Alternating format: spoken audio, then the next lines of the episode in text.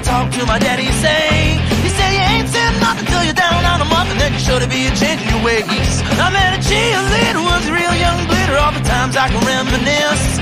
All the best thing loving with a sister and a cousin only started with a little kiss like this.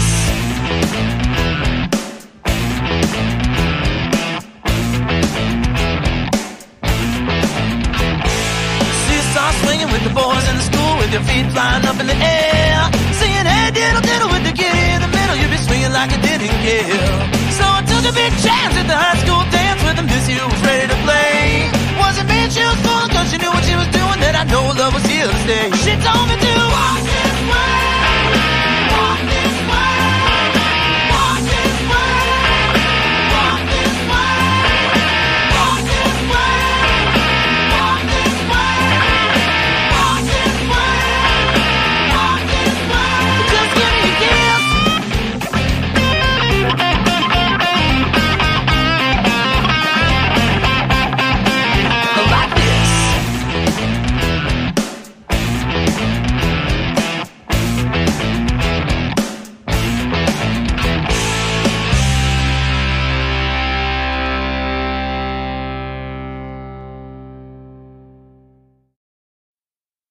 We are the ones who don't know what we're fighting for. Give us a gun and send us all off to war.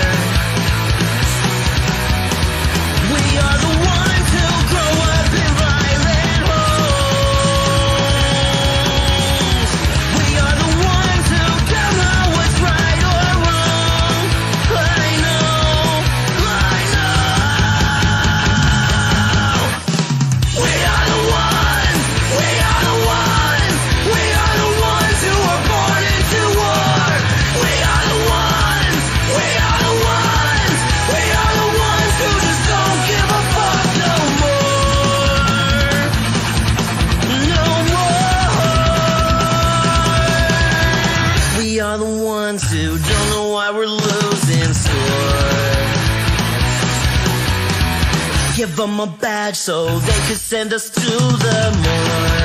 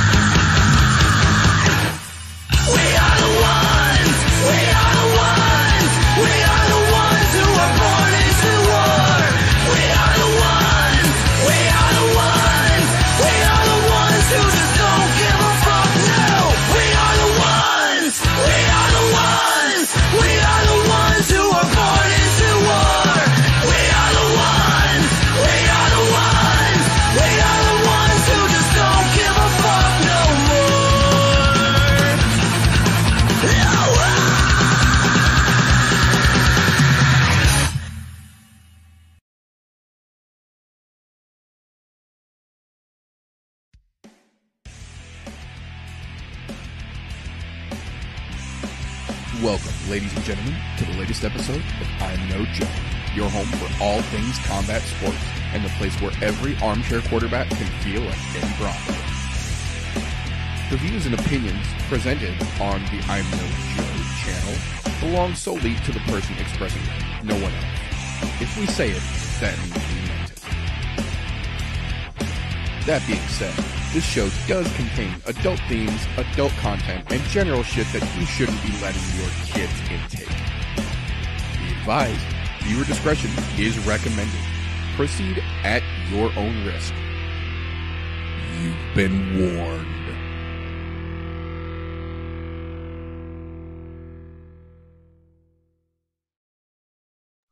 If it's Thursday, you're probably just as confused as us. What the fuck the UFC's been doing? Welcome, ladies and gentlemen, boys and girls, back to the I'm No Joe podcast, the show where every armchair quarterback can feel like an Eddie Bravo. God damn, has it been a hot fucking minute since we have had a regular fucking show. I hope you all have missed this shit as much as we have.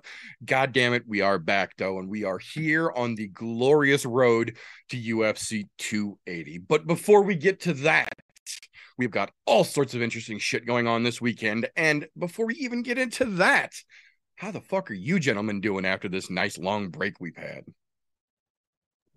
Keep doing pretty good. Uh, got to see some live fights for the first time last weekend. That FAC 16 card that was fucking awesome. So Fuck yeah! It's been good on my end. Hope everything's been good for you guys. Oh yeah, glad we're back. I'm not gonna lie. I almost forgot to fucking come on tonight. Like after taking two weeks off, um, right. one due to weight cut issues, and then you know this whole fucking week previous off, I fucking damn near forgot what fucking time we started.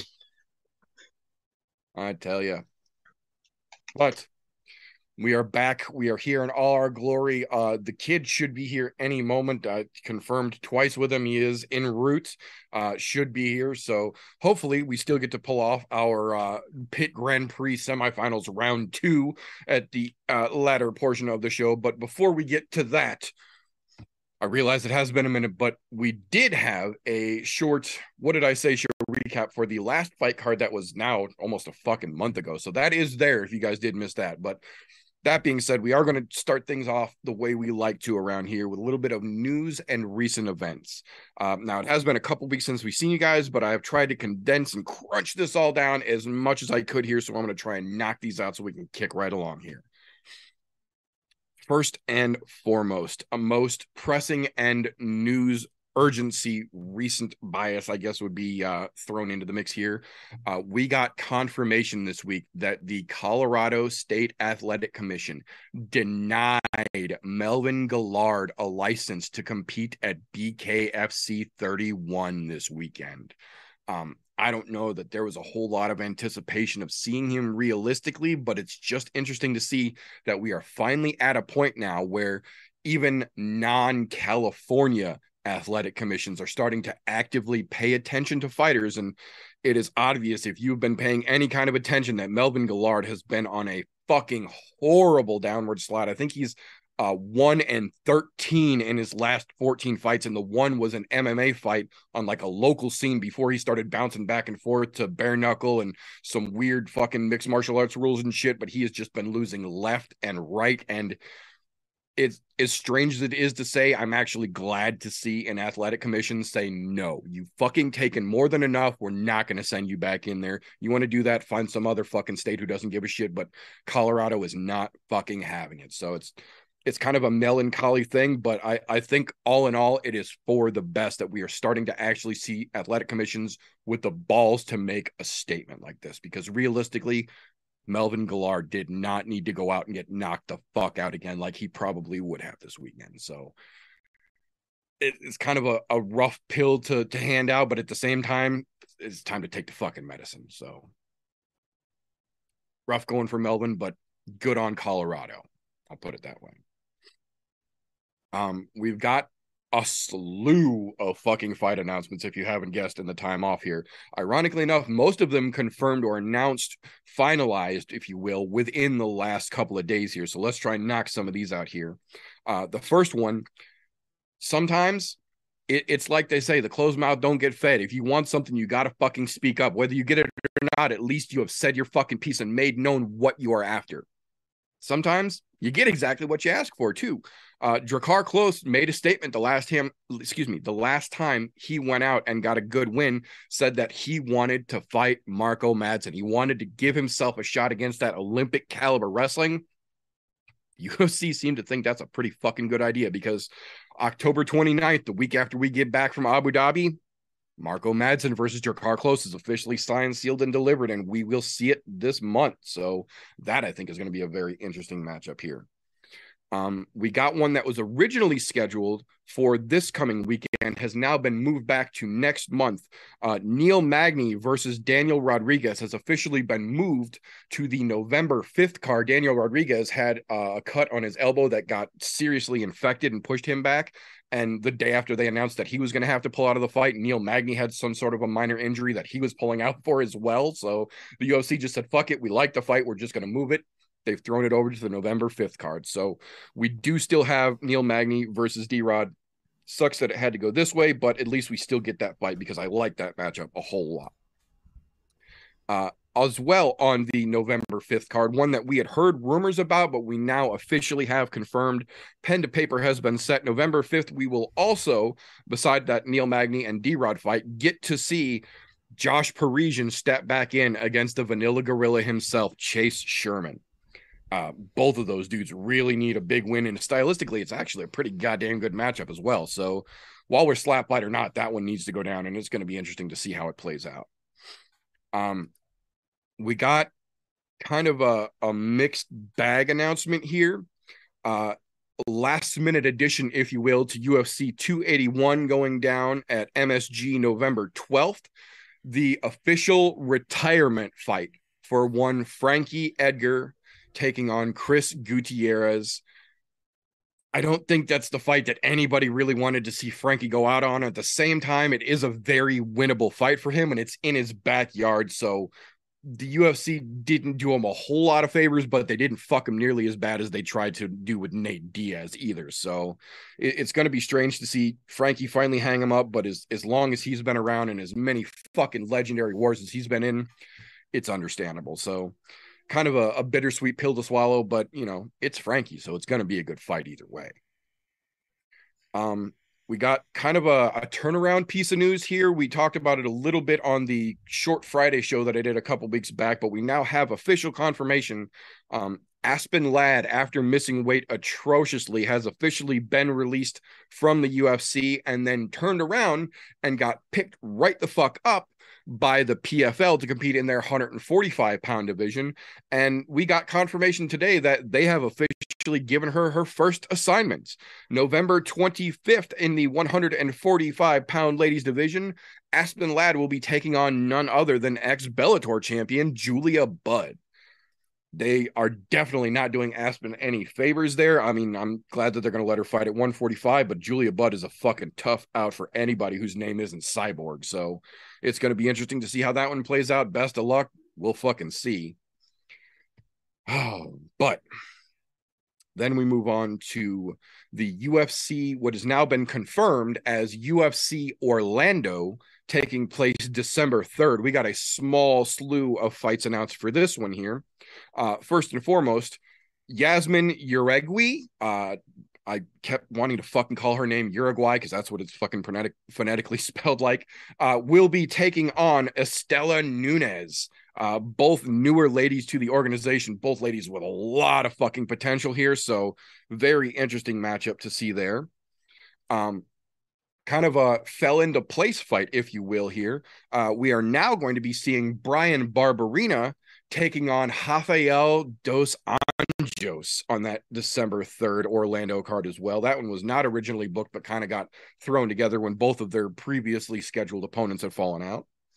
Um, we've got the co-main event officially set for UFC Orlando going down December 3rd in one Tai Tuivasa versus Sergey Pavlovich. That's going to be a very, very interesting matchup here.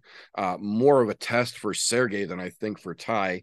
Uh, kind of a, a gimme, a, a pitch, a lob fight, if you will, for Tuivasa coming off that last one we saw him out then.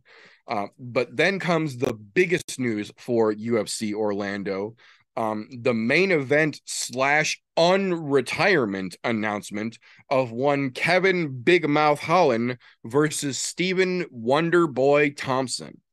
Um, we also got the interview where Kevin Holland himself this week came out and confirmed that as much as he was training and thought he was prepared, the way that Khamzat literally just ran through him put such a sour taste in his mouth that that is literally what caused him to retire. And he honestly had no intentions of coming back. And then the UFC said, well, since we kind of fucked you pretty bad there on the whole pay per view thing, we're going to give you what you ask for and give you a guy who's going to strike and has no intention to wrestle with you whatso fucking ever, which is ironically enough exactly what Wonder Boy has been asking for for oh about three fucking years now. So at least this one stylistically makes sense. And it seems like they are kind of giving Kevin Holland that we get it, we did you fucking dirty. Let's give you a little bit of something to keep you from really fucking blowing the situation up. That's nice that they're doing it for him and then immediately turn around and fucking Wonder Boy in the process, who's been waiting in the wings for fucking ever.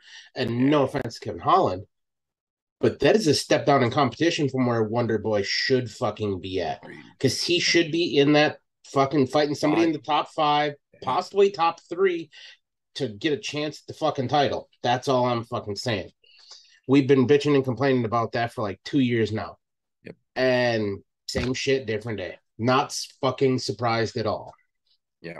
Yeah, I can't say that it's shocking, but I will say, at least stylistically, that makes a lot more sense than the bullshit they've been proposing for either one of those two dudes for a while now. So, not sure if I would necessarily have called that a, a great main event, but for a fight night, yeah, no, it, it's going to do the job, damn sure. Especially with Tai Tuivasa on that fucking co-main and some of the other fights that they've added to that undercard.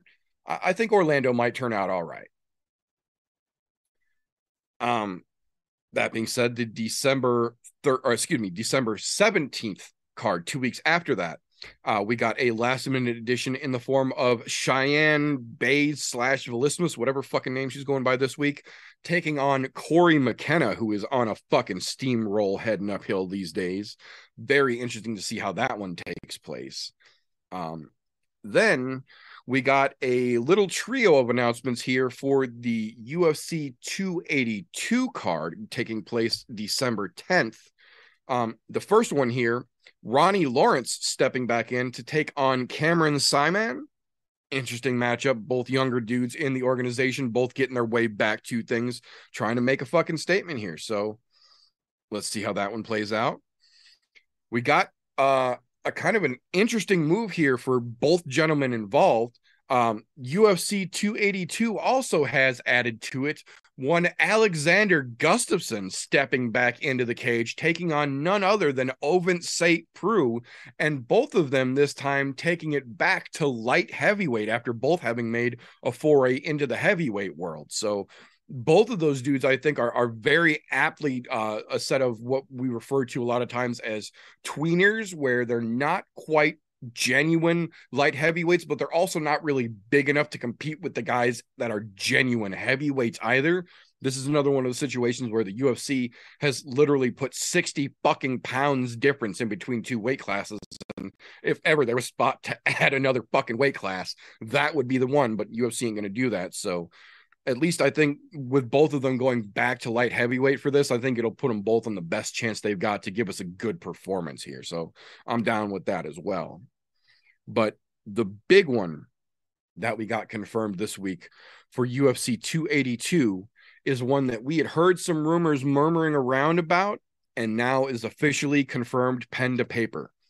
Magomed Ankalaev is officially stepping in to take on none other than the Polish powerhouse himself, Jan Blachowicz.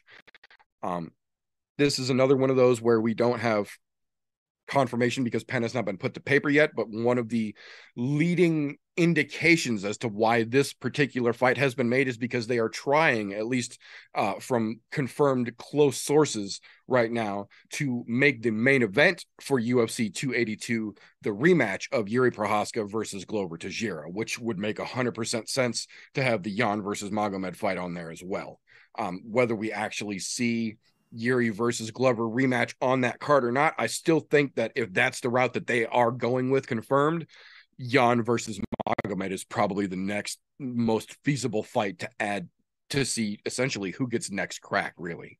So that'll be an interesting addition to 282, and then see down the road if maybe we get that belt stuck on top of that card or not here. Um, first card of 2023 taking place on January 14th has had its first fight officially added to it here in the form of Ketlen Vieira taking on Rocky Raquel Pennington. That is a very interesting matchup. Top of the ladies division getting a little shake up as well here. See who's going to come out and be the next contender is there. I think that one makes a whole lot of fucking sense as well. Then we got a, I guess it would be a, a four set pair of announcements here. Um, UFC 283 taking place back in Brazil on January 21st, 2023, has a couple of interesting fights added to it here. Uh, the first one, Shogun Rua taking on Ihor Potieria. Potea, I think is how they say it. I don't remember. Um, interesting matchup. Very much the UFC telling Shogun, look, shit or get off the pot at this point.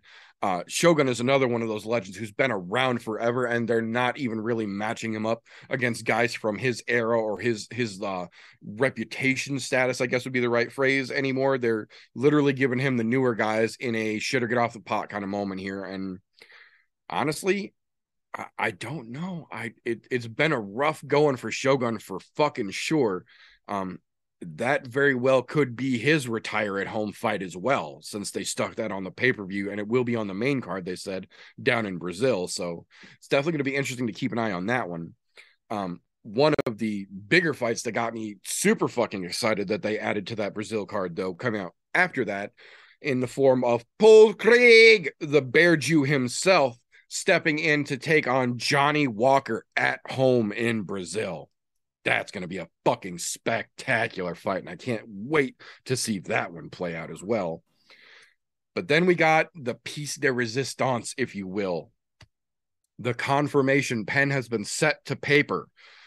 UFC 283, January 21st, Rio de Janeiro, Brazil, will be the location for Deiveson Figueiredo versus Brandon Moreno four. We are officially running it back and doing it in Brazil.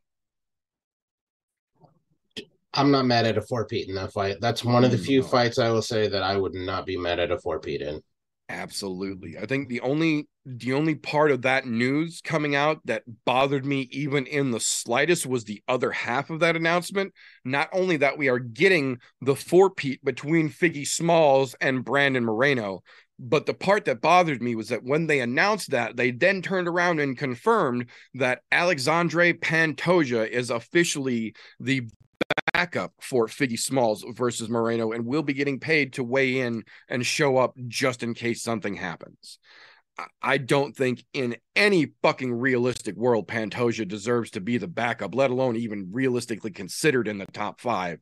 But UFC going to do what UFC going to let alone think do. that he'll beat either one of them.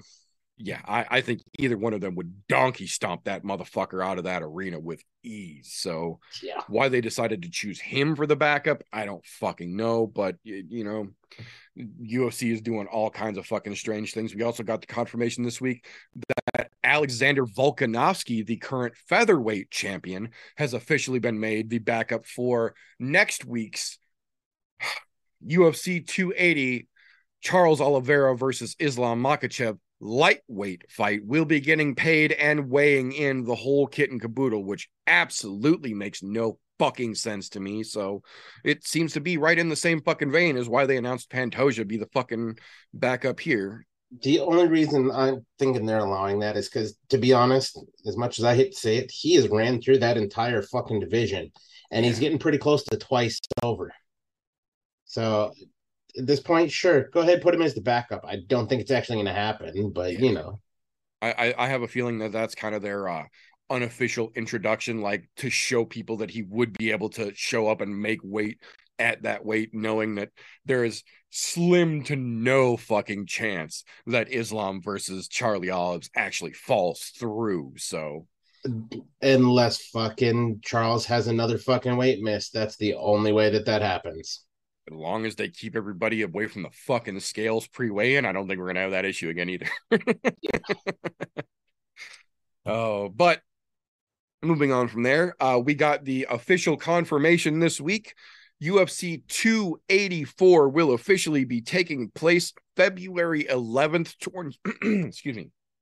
February 11th, 2023, down in Perth, Australia. They are officially bringing the UFC back down under, and I think it is just the right fucking time. Plenty of fucking Aussie and New Zealander UFC potential to get on that card and make it all kinds of fun. And I don't think there's ever been an event for the UFC in Australia that wasn't fucking ecstatic. So, definitely fucking stoked to see that one go down. Curious to see how they build that card around it.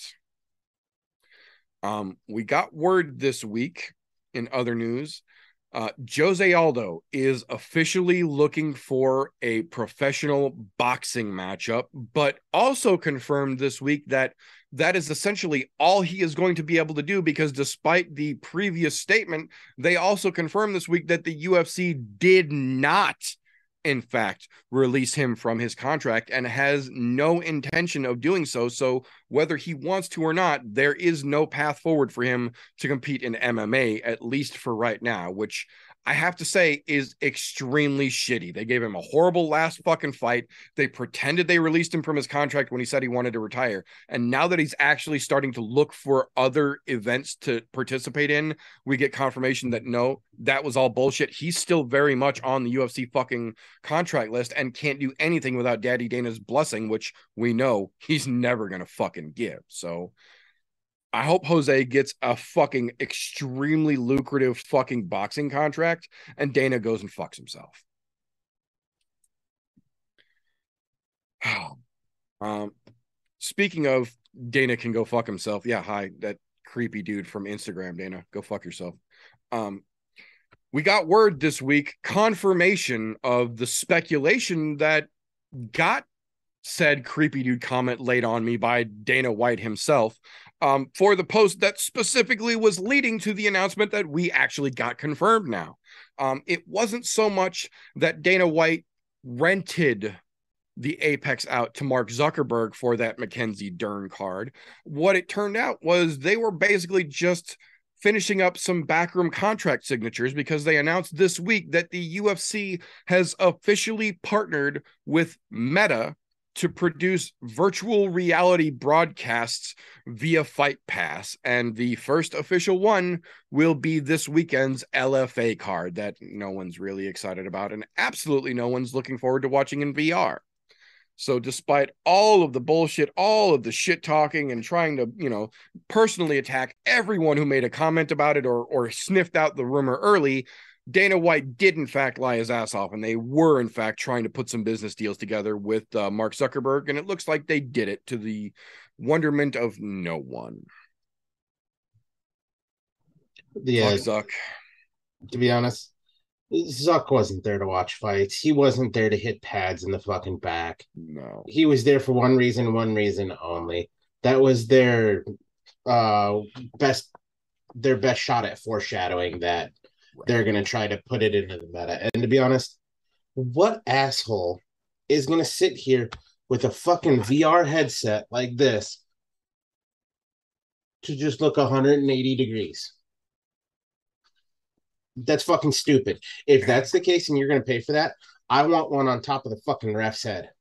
That's and that's basically what pretty much all of the the UFC contracted fighters who have reacted to this announcement have said the only way that would make any kind of fucking rational realistic sense is if they were doing this specifically to put a 360 degree camera on the head mount of the referee so that you're not watching the fight from a virtual fucking seat in the audience. You're watching it from the referee's point of view which yep. the PFL does sometimes with that little fucking glasses cam. That's one of the only good things the PFL has done. If they were going to do something like that for the metaverse and then make it free, which they never fucking will, then I could kind of understand, but that's not at all what they're going to do. No.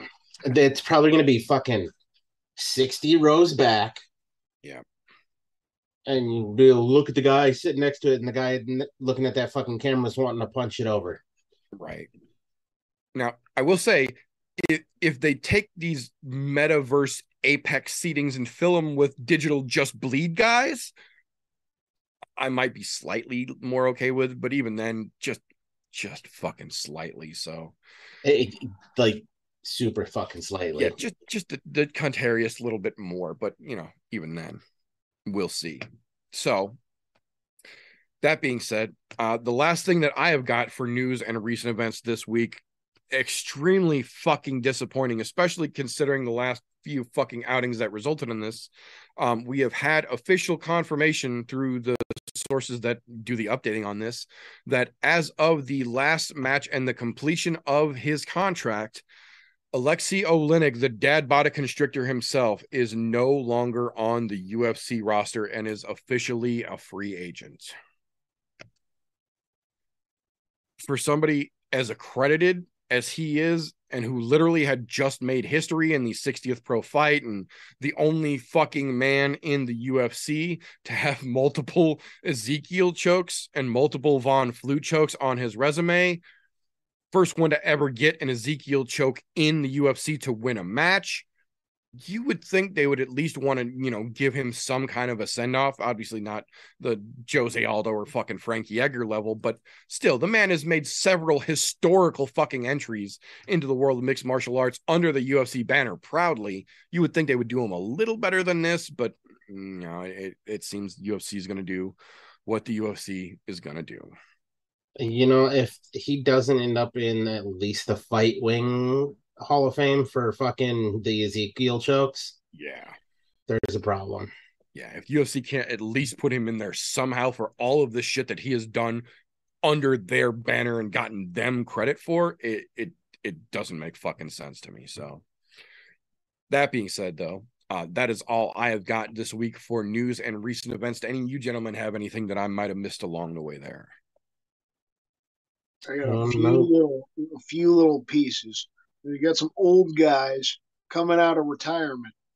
You got uh, Chael Sonnen apparently coming out of retirement to fight Tito Ortiz next year for the the Freedom Fight Night. You know they're going to fight it. You know light heavyweight. They're going to fight at 205.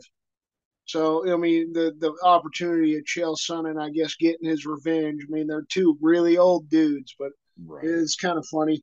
You know, we got Uriah Hall boxing Le'Veon Bell here in a few weeks, October 29th. You know, I'm looking forward to that. I'd like to see him not. At first, I mean, I laughed at it. I thought it was a joke, but uh, I've always liked Uriah Hall, and I'd love to see Le'Veon Bell get knocked out. Yeah, absolutely. So, uh, and then we had uh, Frank Mir this week as well, talking about how he'd like to fight again next year, and that that interested me.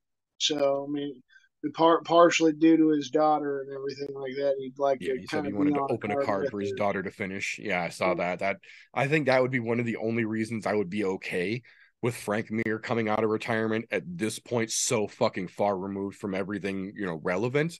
If he's gonna fight some fucking no name dude, literally to be the card opening first prelim fight on a card where his daughter is the main event to headline, that that I would be okay with. I think. Still not okay with that. No. I'm out.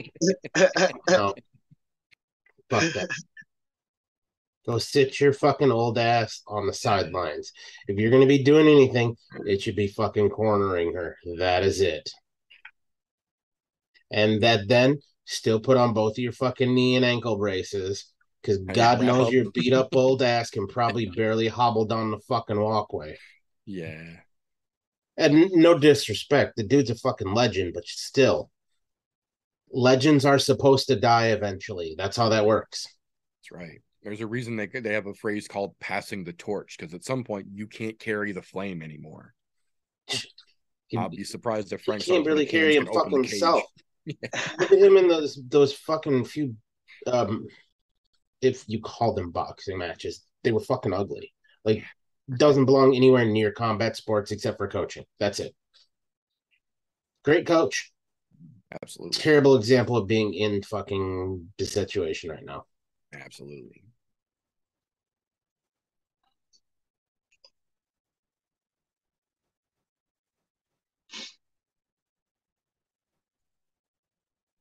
You have anything else over there?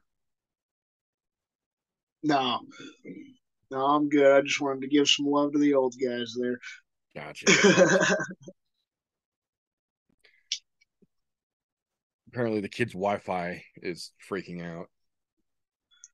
I think he's trying to be a chicken shit, man. He, he he's scared. Yeah. Sorry. Yeah, I know you're not gonna say it, but I'm gonna say it. I think he's scared. he can be scared all he wants. It's fine. I, I've got shit I need to talk about anyway, so we're good.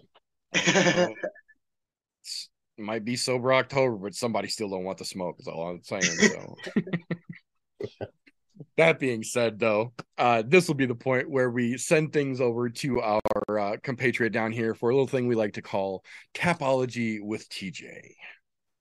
Take it away, sir. No, I'm not gonna lie. Having two weeks off really fucked me up. So if I go over one I've already went over, fuck it. Like I said, two weeks off is a long fucking time.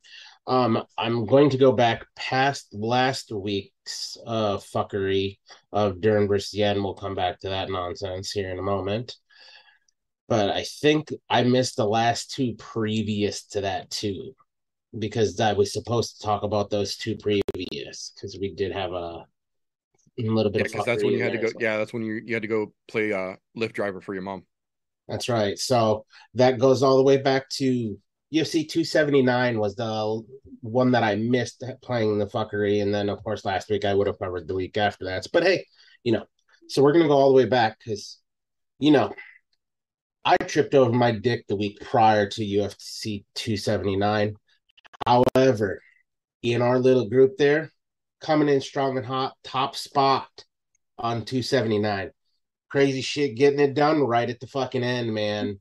Calling that fucking Nate Diaz when fucking something that I stupidly shouldn't have done, even though he did get it. It lucked me out through it. Um, boy, Luke coming in a hot second.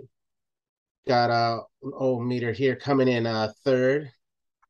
Then our trip over your dick award goes Mr. Slowbake himself. Christian, what the fuck were you thinking there, man?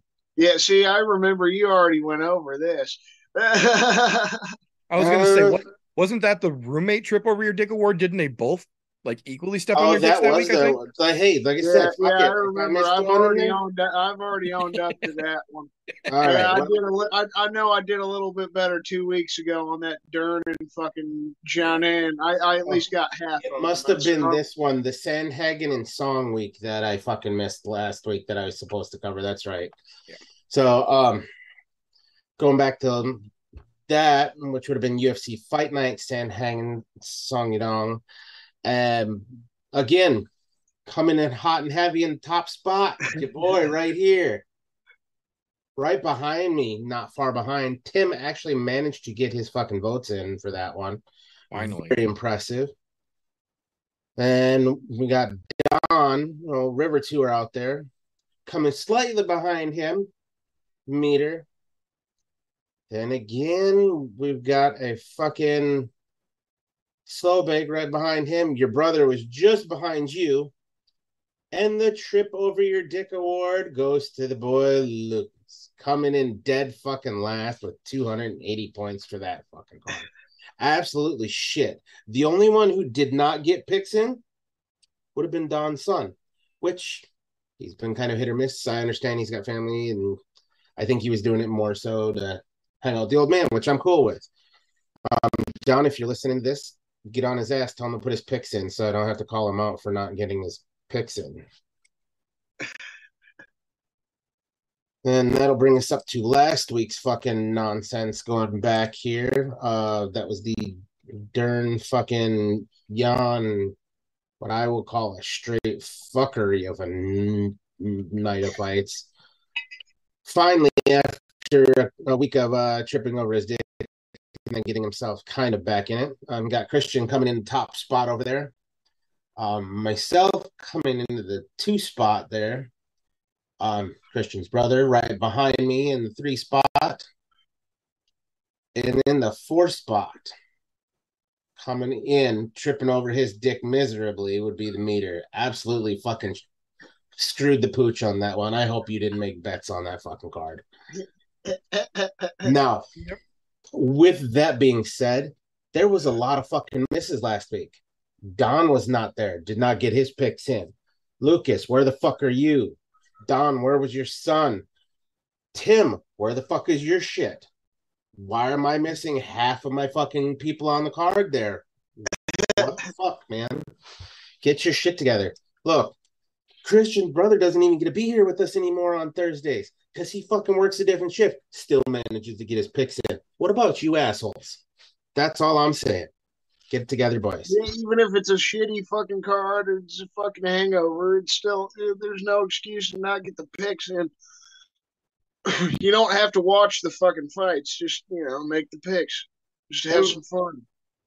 Like I said, the only fucking things we cover on this show, as far as Tapology, is just the UFC picks. I'm not asking you to go do Bellator, BKFC, or whatever other fuckeries on there. That's up to you just getting your UFC picks so we can cover them here. That's all. Uh, come on, I even give you the week coming up. I tell you what the fucking odds are, so you know kind of an idea without doing any work at all. I'm giving you live odds as of Thursday. That's two days before the fucking fights happen. Don't get me wrong, the odds can always change a little bit, but we're we're right on there with fucking two days. And like I said, I'm not going to give you all of them because then that really ruins my fucking chances of where I make my fucking picks. Although there are sometimes I don't pick with that. I pick with my fucking I like that guy more than that guy, so fuck that guy. But you know. Um, we're in one of those kind of situations this week because um there are some fighters on this card that I could give two flying fucks about, but I'm gonna give you the odds anyways. And we're gonna start with the most lopsided of fucking odds on the Grasso Araujo fucking fight card here. And that is going to be the opening fight. Has the biggest odds gap on the entire fucking card.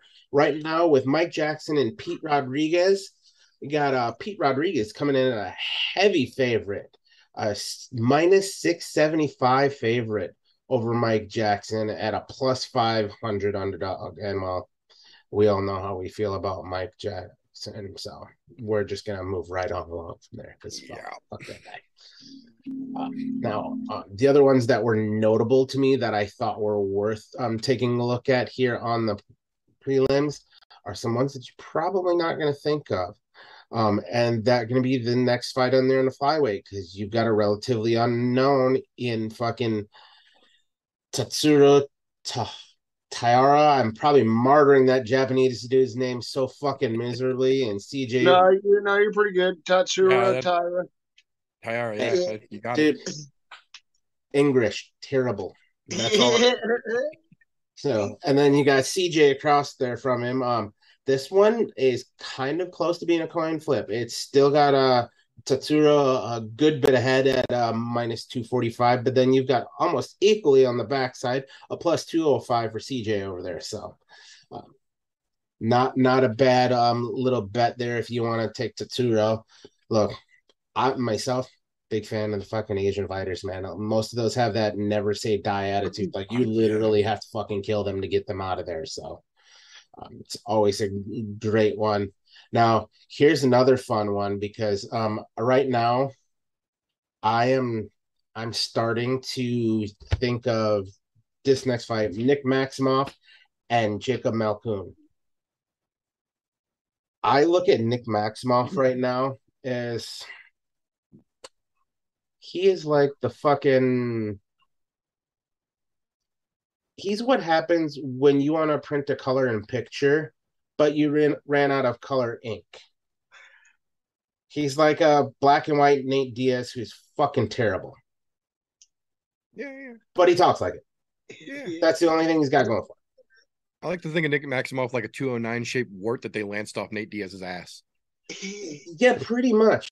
Like, to be honest, I'm not a fan of him watching look, he was supposed to be the hot fucking ticket coming out of that fucking gym and being the next guy to carry on the Diaz army. He ain't carrying shit. He can't carry his own fucking weight. What's funny here is they're giving him way too much credit. And by way too much credit, they're calling this a fucking coin flip. They're giving him a minus 125 favorite over a plus 105 fucking Malkoun.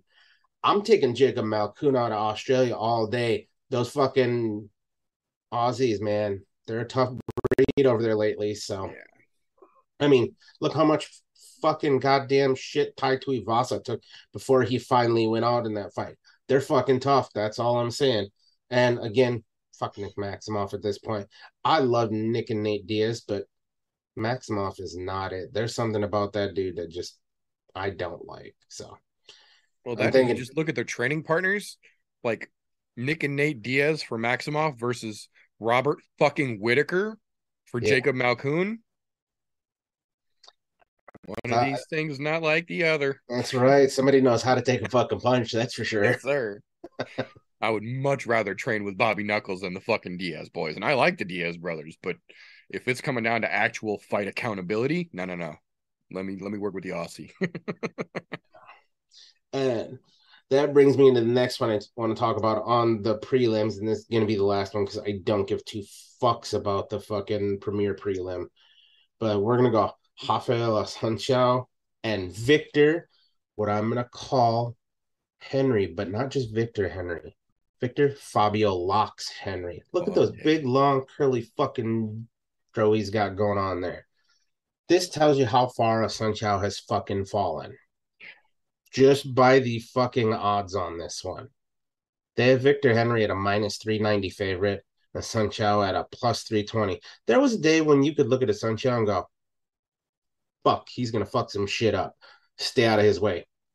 That day is not this day anymore. Um, so if you're looking at making a good bet here, stick with Henry. Um, I don't think Assunção gets him out of it. He's he's long in the tooth. It's time for him to take them gloves off, hop onto his horse, and ride off into the sunset and get the fuck out.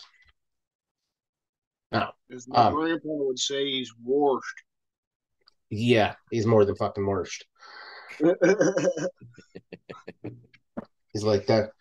You know, he's like, I, I will put it to this. I don't know if you guys have caught the news on this, but there was a 140 year old pair of Levi's found in a fucking uh mine out in like I think it was Arizona or something. He's like those. Yes, they're a great pair of jeans. They lasted that fucking long, but they're still that fucking old, and they're not gonna last much longer in a wearing type fucking situation. So get fuck out. But don't pay him eighty seven thousand dollars for them. That's all I'm saying. now, um, one of the what I will call the most misplaced fights on the entire fucking card, the opening fight here on the main card of Misha Cirkunov and Alonzo Menifield. And I'm not talking about Alonzo Menifield like that. I'm talking about Cirkunov. That motherfucker. You know what's funny is I'll say it. I'll tell everybody. For the longest time, just with Misha's name, I always thought fucking Russian, but he's fucking Canadian, which is great. Say Misha Cirkunov. You, what comes to your mind if you don't know? Russian. The Russian blood's still in him. Don't get me wrong. But Menifield is a hit or miss, which is funny because they have him as a minus 205 favorite over Misha. And I think Misha, um, they've got these odds way fucked up. I'm going to go, and I'm going to tell you, the odds will probably change before Saturday. Hopefully, they stay in Menifield's favorite and kind of lean towards him a little bit because this is a good underdog pick, even though it's not really an underdog. It's pretty close to a coin flip. I'd still take Misha all fucking day on this. And that's no disrespect. Well, no, fuck Menifield. Moving on. so, um, coming into uh, the middleweights, Jordan Wright, which I could give two fucks about, and Dusko Todorovic, and I'm probably martyring that fucking Serbian's name as well, but that's all right. Another fucking pretty close to coin flip. It's a lot of fucking close to coin flips here. Um, we got a plus 175 in Wright and Disco minus 205, which to be honest, I think is about right. I think they could give Disco a touch more fucking credit, but hey, it is what it is. Take Todorovic all day fucking long. Now, here's where things get fucking interesting. And like I said, this shit is all fucked up. This is what I would have considered to be my fucking main event on this card is the people's co-main event. Askar Askarov and Brandon Royval. If anybody remembers correctly here, a couple of years ago, Royval very well could have been that guy fighting for the title had he not popped his shoulder out of socket during the middle of the fight, which Not gonna lie, it turned out in our favor because we've gotten some fucking killer flyweight title fights out of it. And, and I don't wish Royval any fucking ill will, but um, I don't think he stands a fucking chance against Askar Askarov. That dude's been on an absolute fucking train of a tear. This could be his fight that gets him into that fucking title picture really fucking quick, depending on how this plays out. And the odds makers actually have it fairly close. They got Askarov at a minus 240 and Roy Royval at a plus 200.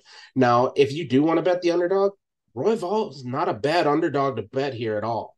I'm not saying he doesn't have a dog in the fight, but I just don't think the teeth are big enough for Askarov. That's that's the key there.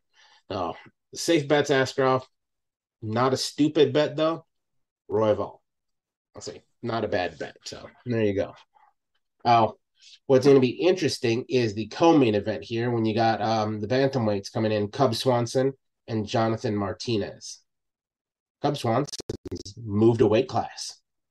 He is no longer in the same weight class he was. And what's really fucking weird about this, did anybody notice he did not talk at all during any of the fucking media? Yep. He brought Dan Argueta out there to do all of his talking for him, which was weird as shit. I'm starting to think Cub Swanson has been hanging out with Diego Sanchez a little bit there. Because when weird shit like that starts happening, you have to start questioning somebody's sanity. Because to be honest, I've always had a fucking soft spot for fucking Cub Swanson. There, like, there's always been something that I liked about that dude. And then this shit, I'm like, you know, I don't think the odds makers have changed this uh, the odds enough on this yet because um, they don't give um, Martinez enough fucking credit here. Um, they only have Martinez as a minus 205 favorite. And with that craziness that came out of Cub, uh, there's some some sort of fuckery afoot there. That's all I'm saying. And I'm not calling Jonathan Martinez a rule breaker by any means. Cub Swanson's a crafty old veteran. Fuck yeah. But when you're acting that fucking crazy, something has got to be fucking off. So uh, safe money here is Martinez. Sure, bet Cub Swanson just purely on the fucking crafty old veteran side of things, but yeah, uh, I, am going Martinez in this one just because of the weird fucking whole interview process. Now, that's not to say I'm not going to be rooting for fucking Cub because I would like to see him win again. Because, like I said, I like the guy, even though it was a little off putting. Not, I swear to God, if somebody else talks for him in a post fight though and he wins, I'm right. fucking off the Cub Swanson train. fucking done. that fucker can stay at the goddamn station. Well, one thing I've thought of ever since I saw that is that he might be having troubles with weight. You know, that's why he had him talk for him because if he's having a tough weight cut, might be having troubles with his speech and shit, just yeah. not trying to talk going into fight week and hoping he makes weight and everything that's the biggest thing I'm going to look into because obviously we'll see tomorrow morning. Well, it's a big weight you know, cut. We'll, we'll, get weigh-ins tomorrow morning. If he winds up missing weight or if he winds up weighing in, he looks really bad. You know, just I I hope it's not that. Right? I hope it's just some other bullshit like he's trying to play. Some, but he, he's been talked about the most. That's the biggest thing. It could just be that. You know, this isn't that great of a card. And, he's been in the news the most because of that weird fuckery with his interview. Yeah, could have done some PR shit and try to get his butt because it, that's his training partner, right? Argueta. Yeah. So maybe he just wanted to give him some shine too. I don't, you know. No, I I really think there's some other sort of fuckery afoot. But hey, man, that's that's up to open discussion. Maybe we'll find out after the fight is over. Um, but then that brings us into what I will call the most lackluster main event that we've had probably all year long. I am not excited about this at all. I would much rather um, watch a dog um, lick another dog's asshole. That's how I feel about this, and I don't want to watch that either. Um, Alexa Grasso and Viviana Araujo. Araujo looks like what happens when you go to take steroids and pull the needle out before the steroid gets injected. Everything starts to sink in, but not quite fully there. Alexa Grasso acts like she's going to be a fucking mom sometime soon, but can't fight. No, I'm out. I'm out all the way fucking across the board. Don't don't get me wrong. The one good thing that this has going for it is it has soccer implications or football. Mexico versus Brazil. That's all you fucking need to know. And to be honest, they've got it out about a coin flip. And I'm okay with that. Let's watch two soup cans kick around and see which one gets a goal. I mean, they did give Grasso a minus 225 because she's slightly ranked above Araujo, but neither one of them are going to hold a candle at the fucking current champ. So that's all I'm saying. Fuck the main event. Give me fucking Askar Askarov and Brandon Royval as the main event, or even weird fucking Cub Swanson and Jonathan Martinez over that shit. Yeah. And is it me or is it really weird that it's such a small fucking main card with so many goddamn prelims comparative? But hey, I, I think.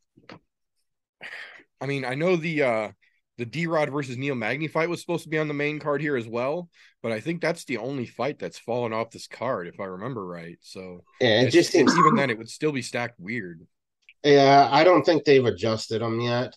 I'm guessing we'll probably see it adjusted where they'll have a six fight main card and a fucking five fight um undercard. I hope they do because to be honest, um they could easily move the fucking uh Rafael Assunção and Victor Henry fight to the main card and tell Nick Maximov to stay on the fucking prelims where he belongs while Bo Nickal goes to the main card. That's all I'm saying. And then Maximov can fucking retire. But yeah, there you go. There you have it. And then next week we'll give you the our odds on uh, the upcoming paid per view, which to be honest, I'm excited about, but pissed at the same time because I already know I'm gonna miss watching it. Yeah, no, it's it's gonna be interesting for damn sure. So if you would like to get in on said action, uh, remember we are officially not sponsored or endorsed in any way, shape, or form but we do take advantage of the free service offered by tapology.com to take our uh, fantasy MMA picks, if you will, into account here. So if you would like to get in on that action, go over to Tapology, make yourself an account, and look for the group I'm No Bookie, all one word, or group 965. The link is also down in the description as well. Join up, get your picks in. You can compete. That being said, uh, that'll bring us over to our other segment here. We like to refer to as slows, cans, and contenders with our brother Christian here. Take it away, sir. All right. So uh, obviously we had a little break. You know, we've had some time off. So go back a few weeks here to the week nine of the contender series. Just recap. We had five contracts given in those last couple weeks of the contender series. Um, like most of the season six we had, not all of them really earned. There was a few guys that looked decent. Bruno Ferreira, he had a really good finish in just a minute and a half.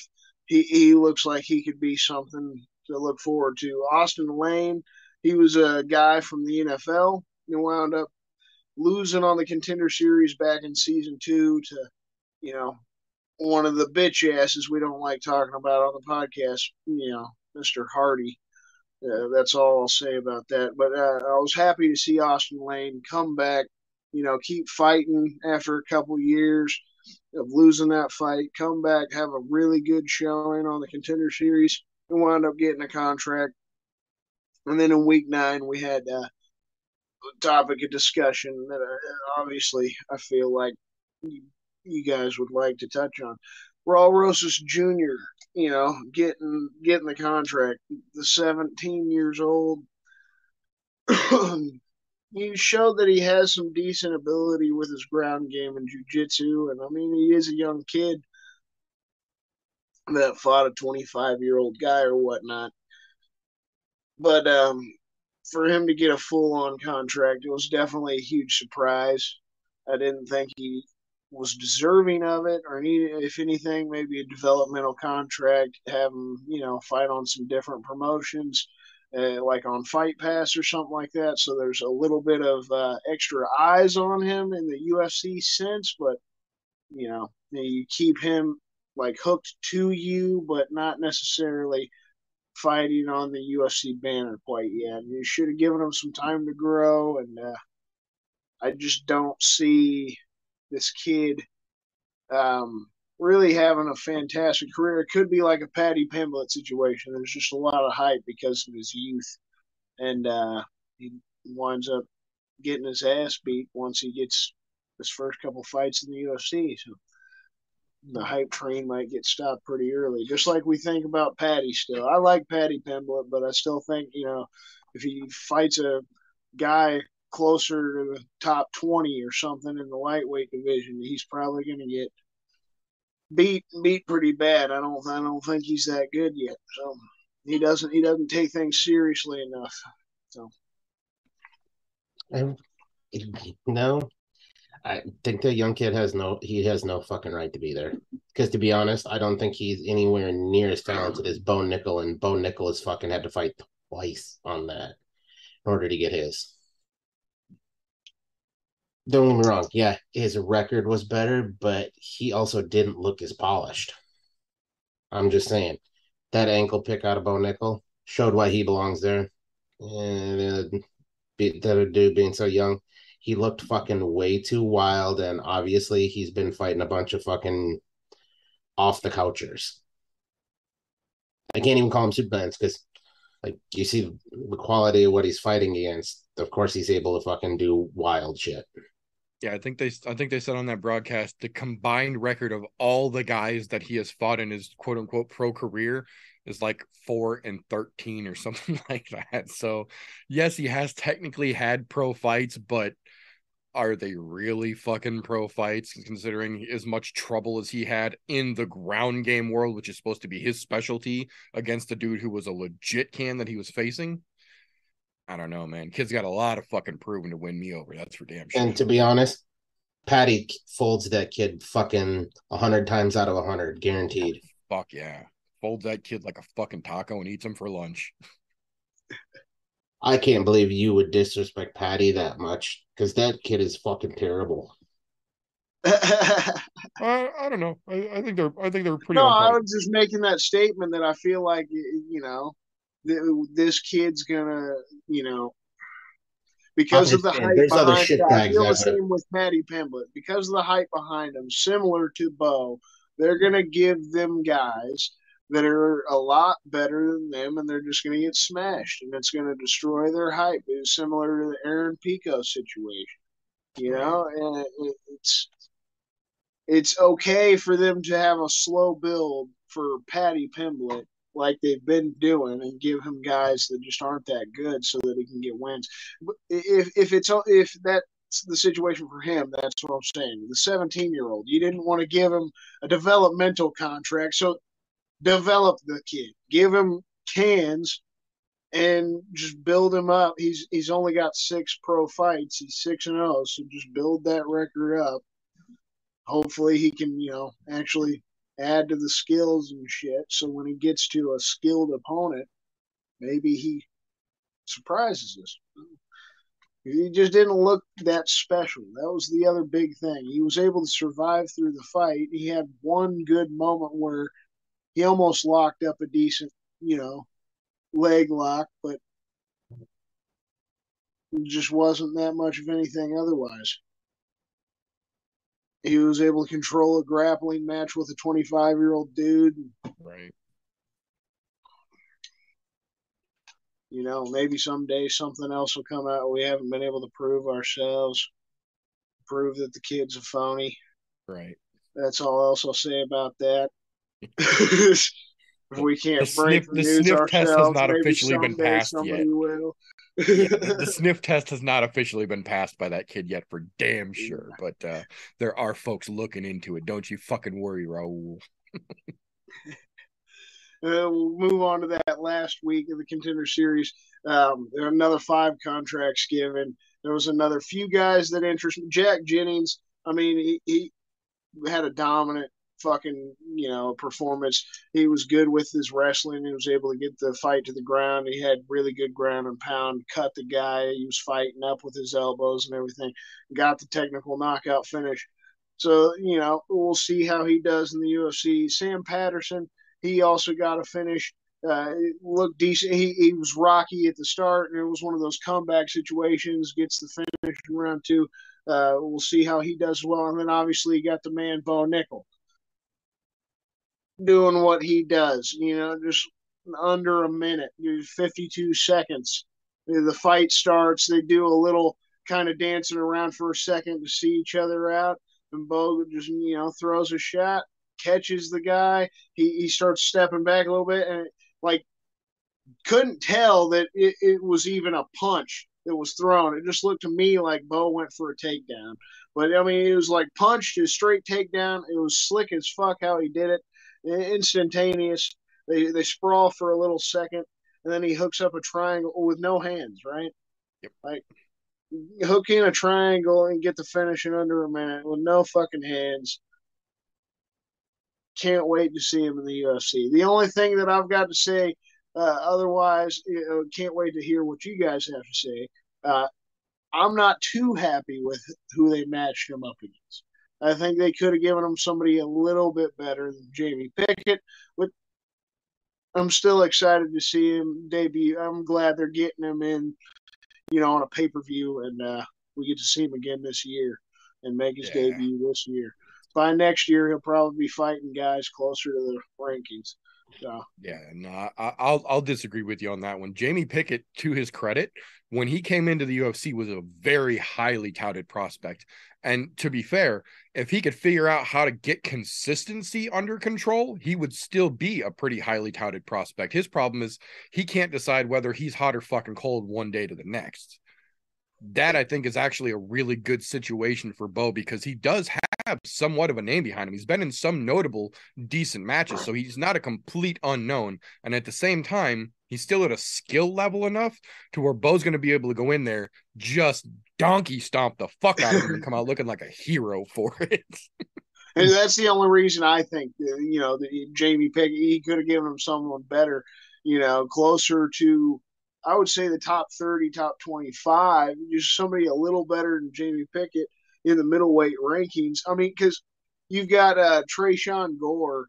I think isn't he a little higher than Jamie Pickett? Booked well, I know he, he's booked, but I'm I'm talking about like rankings. Yeah, if yeah. you were to pull up the rankings list of middleweights, wouldn't I? And I can't even say give him or what? Or, I'm just I'm asking that question: Is Jamie Pickett considered higher than Tresean in the rankings in your eyes, or uh, yeah, not? Yeah, not by a lot, but yeah, still by a but good. That, that, that's just that range feels too low for me because especially Bo calling out Khamzat. I just he's the one dude I feel like don't give him the top rank guys yet, but you could you could push him close. Yeah, already, I, I, wouldn't be mad if right? they give him a little more of the Alex Pereira treatment. Like, don't give him somebody in the top fucking five right out the gate, but give him a fucking ranked guy and let him jump. So I think Jamie Pickett might just be the springboard that they're going to use when he beats the shit out of Jamie Pickett. They're going to be like, well, fuck, now we got to give him a ranked opponent. Let's see what he can do. February 2023, send him down to Australia, let him beat the shit out of Jacob Malkoun because, you know, that's going to come out here. So, you know, and I have no fucking qualms about the Pickett fight off the get go. He wanted something that was quick so he could fight again this year. Yep. You're not going to get a top 10 guy to go, yeah, two months. No, yeah. You're not going to get a fucking top 15 guy to go two months. Yeah, no, it's not going to happen. So, where he's at, this is the best available for the time, which I'm perfectly all right with. Pickett is well enough known. We've seen what he's capable of when he's on. Even if he shows up on, though, I highly doubt he's going to be able to match the energy of Bo Nickal. I, oh, the only question I have is because nobody's done it yet what's going to happen when Bo Nickal finally actually gets touched? Right. Yeah. That's Pickett, only... that's that's one thing I will say. Pickett will be able to at least land one on him. I don't know if he's going to hurt him, but I, I bet Pickett can at least land a shot or two on him a lot easier, or I won't say a lot easier, more effectively. I think would be. I feel like if I was going to put money on that fight, that's what I would put a little prop bet on whether Pickett even lands a strike on Bo at all. If he does, if he pulls a Khamzat and does not get touched, they have to springboard him because they, yeah. they realize what happened with Khamzat is they slowed that train way too fucking much. Yeah, they should have Like- let him keep going. They should have just let him fucking rocket himself up there. And I think they're realizing that now after the whole fuckery of missing weight and fucking shit up, they should have let him do it when he was on the rocket ship. Because now that, as much as I hate to say it, Khamzat, he, it's not that he's peaked, but his rocket ship is kind of stalled for the moment. They missed a golden fucking opportunity to get him up there. And if they're smart, they'll do the same thing with Bo Nickal. If Bo Nickal comes in there, stomps a mud hole in Pickett, walks it dry, in God, it's probably going to be under a minute again, just because. Look, he's got hands. We've seen the fucking hands. Is that that was not a takedown? That was dude was stumbling. He ankle picked him, and it was fucking beautiful. But then you've also seen his what was it? His first professional fight, fucking knocks the guy up. The dude's got some hands. Now we'll see how good the hands are once he gets to the little higher level of where guys actually do have hands in this division. But for a guy coming in, what technically this would be his what fourth pro fight coming in fifth. I'm just Yeah. saying. We'll we'll to be able to tell a lot off of this Pickett fight on whether or not he needs to be blown the fuck up to the top or just kind of slowly worked up.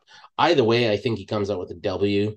I like the Pickett call. I don't think a top 15 guy or even was the right choice for him to be his first fight. So I'm okay with it. Don't get me wrong. I want to see him rocket to the top just because he's got charisma and he's not an asshole about it. And we don't have any of those fucking, we haven't had anybody like that in a while. Just he tells it how he feels it, but he's not a dickhead about it. He's literally a guy you want to see succeed.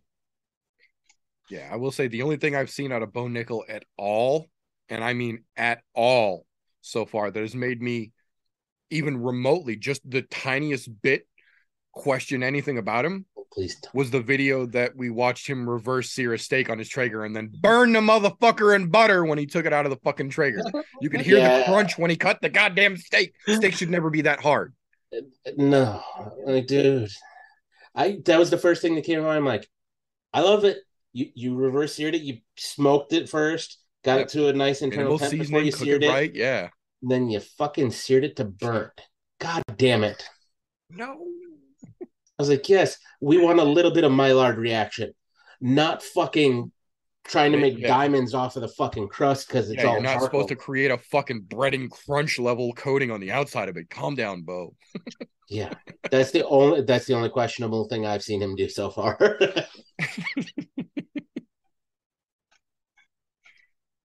All right. So, I mean, to wrap up with the, the season six of the contender series, I mean, the, the top prospects that I'm looking forward to here in the UFC, we got Bo, obviously, and Rosas. We'll see how he does whenever and however he gets his debut. Uh, you got Joe Pyfer. I mean, he's already made his debut. If he keeps the knockout train rolling, I'm going to be interested in him. You know, I'm, I, I like his story at least a little bit. The dude was pretty much homeless, and he, he you know, his contender series win gave him a f- fucking place to live, a little bit of money. He's got himself a job. So if he keeps winning, good on him. So looking forward to that. We got Chris Duncan. You know, he, he won early on in the season. He was fighting Charlie Campbell. It looked like Campbell was going to get the win. Duncan ca- got that comeback, fucking knocked Campbell out. So when Chris Duncan gets his debut, that'll be good to see. You got Billy Goff. Looking forward to his debut. There's another same situation. Had a tough first round, comes back, it's the finish. It, I, any of those dudes, they show that heart, they show that toughness. Always looking forward to seeing them again. Um, you got Clayton Carpenter, young guy, looked really skilled. We'll, we'll look out for him. You got Mike Parkin, uh, heavyweight. Uh, one of the better heavyweights that we saw. We we had a few heavyweights get some contracts out of this season. Mike Parkin, you know, an English guy, trains with Paul Craig and Tom Aspinall. Oh, we'll see what he does in the heavyweight division once he gets in there. Cameron Saaiman, you said earlier in the news segment, he's already got his fight with Ronnie Lawrence set up later in the year. That kid, young, talented as well, and fighting Ronnie Lawrence, that's a good first fight. So I'm excited for that one. We'll see where he fucking goes. I mean, even if he loses that fight, goes out there and he's tough, you know, we'll, we'll see how he does in his career. You know, he won't get kicked out the UFC if he loses a tough fight to Ronnie Lawrence. So we'll, we'll see how that one goes. We got the the Japanese kid uh, Yusaku Kinoshita. Look forward to him getting his debut. I know he got banged up in his contender series fight. We probably won't see him this year, but next year, something like that, when he makes his debut, definitely a huge fucking Japanese prospect. Um, we got Cedric Dumas. You know, he seems like he's kind of a cocky guy, but I kind of like him. He fucking had that standing choke finish. We'll see what he can do when he gets to the UFC. Uh, we got uh, Gabriel and Ismail Bonfim, the Bonfim brothers. We'll see what uh, they can do. They, they keep adding these brother combinations. So we'll see what the Bonfim brothers can do when they get in. And then the last guy, in my opinion, Ikram Aliskerov. It's kind of hard to pronounce his name a little bit, but that may be the only thing that keeps him from getting some traction and some fan. But the kid looked really good on the contender series, so look out for him as well. Uh, obviously, we got PFL and extra shit coming up down the road to fucking look into to keep the fucking series, you know, the series of cans and contenders going. I got a few fucking prospects. We, we, me and Vincent got to see the FAC last weekend. A few prospects to look out for. Some amateurs right now, but some pros. Um, definitely, in my opinion, probably going to see him uh, up in Bellator, UFC, something like that. Because a lot of these guys train out in Glory with James Krause and you know all the pro guys out there. David Onama and shit like that. So these guys, they look fucking fantastic too. These guys I'm going to talk about, they got finishes. They look fucking amazing, and a lot of them have undefeated records. So you got Austin Spangler. He's six and zero oh now. He's an amateur. Probably going to see him make his pro debut soon. he didn't get a finish, but he definitely the guy he, he beat he beat the fuck out of him. I mean, the guy was tough. He was able to stay in the fight but it was one of those amateur fights. You know, Spangler definitely beat the guy down. Looks decent. We'll look forward to you know him getting into the pros. Possibly see him going down the road someday. Daniel Olajiga, he uh, is now two and one. Had his third pro fight.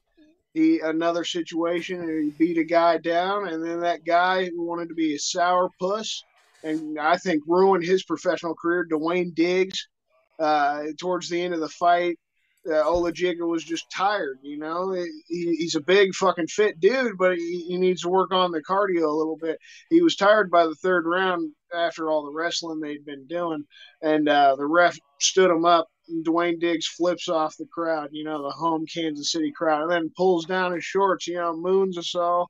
Fucking, oh man, loud ass boo. The whole crowd was fucking going crazy he's four and four now too. Dwayne Diggs probably ruined his professional career with that shit. But uh Olajiga, he, he, he's something to look forward to as well. There's Sam Coronado, uh, a local guy who trains with uh, Kevin Croom and shit. So he, he's an amateur right now, I think, but we'll, he'll probably make his pro debut soon as well. Keep an eye on him just because the guys he trains with, like Nick Croom or Kevin Croom. Uh, we got Nick Meck. He's now four and zero, oh, I think, or five and zero oh, professional. I think he's five and zero oh now. Yep, uh, he had a crazy fucking Kimura finish in the first round. I mean that that was, was to awesome me. Looking. and to me, that was the best finish of the night. Um, you got to keep an eye on Nick Meck. I think he's definitely going to be in the UFC someday. I don't think he trains at Glory. He trains with a different team. He's got a different coach but he, he's a dude to fucking keep an eye on for sure. Uh, I think a couple more fights, you will probably be seeing him. Maybe even next year, he might get the contender series call or something like that. I mean, this dude seriously fucking good, seriously talented. I mean, he was looking good on the feet, and then and then it went to the fucking ground and just crazy ass come yeah. And then we got uh, Alan Olivas. He's a guy that trains at, at Glory. Um, he looked fantastic as well. I think he's undefeated and um, another first round submission. looked fucking fantastic. So we'll be looking out for him too. Was able to meet a few of these guys as well, like Olivas and uh, Olajiga Spangler was able to meet a few of the guys, you know, follow them up on Instagram. It was cool. You know, I got to see James Krause. Didn't get to talk to him and meet him. That was the only shit one, right? Because he was busy the whole fucking night coaching all the guys. But getting to see a few of the guys come out afterwards because we were sitting up front right near the cage. And a lot of the guys after their fights, they'd come out. They're sitting there watching their teammates and shit. So it was, it was just a cool fucking experience getting to see live fights for the first time getting to see all these fucking prospects. I would like to say that, you know, like Dakota Bush, I'd like to throw him out there, but I mean, he needs to work on his shit still before he could say that he's, you know, good enough to get back to the UFC. He just needs to strike more. He, he's fantastic with his wrestling his grappling, but you don't need to wrestle fuck a dude for three rounds or five rounds. You, you got to be well rounded. Marshall Kemp was the same way. He's a real young guy and he looked really good with his grappling. But the same situation, Marshall Kemp's fight, he needed to work on his you know striking and shit. The last guy I talk about, is Zach Scrogan. Uh, Zach Scrogan had a pretty good finish. It, it, it, was a weird technical knockout he had in the first round because he really got the technical knockout from fucking the dude up with uh, leg kicks. And Keith Dawson, I was looking forward to him. Like he's another local guy. He's actually a really good, tough fighter, but he just wasn't wasn't expecting those fucking calf kicks. It fucked him up. And he got a technical knockout. He just kind of gave up, you know, a little bit. Scrogan was cracking with the leg kicks and then started punching it. He just kind of gave up. So, you know, we'll we'll see what Scrogan can do after the fact. He's three and zero oh now. So we had a bunch of cool local guys. It was, it was a nice fucking time. I'm definitely going to keep an eye out for that. And just the local scene in general. I know we got the Shamrock event going on in November. We got Shamrock event in December. And then the week after the December Shamrock event, we're supposed to get another FAC event. Is that FAC when 17, 17 is? Yep. Nice. I hadn't heard the official date. I just knew that they were supposedly trying to book it after that Shamrock event. So yeah, it's December 9th. Nice. Nice. So, yeah. so, I mean, that's all I got for this week's cans and contenders, man. You know, I'll keep I'll keep on shit, whatever we can, whatever fucking you know promotions, and until we get next year's actual contender series. But don't think we'll change the name. I like the name. we'll we'll get cans and we'll get some contenders even still, right. you know. Hell yeah. Hell yeah. Thank you very much, sir. Much appreciated. So that, boys and girls, will bring us to the point where if you're watching the show live on youtube.com slash I'm no Joe, you will know by the glorious gift that comes rolling across the screen at this point that this is the time during the show where things stop being so lighthearted and get down to a little bit more of a competitive angle here. This is the point in the show where if you pay attention every once in a while it just comes across and you have to mo- excuse me you have to notice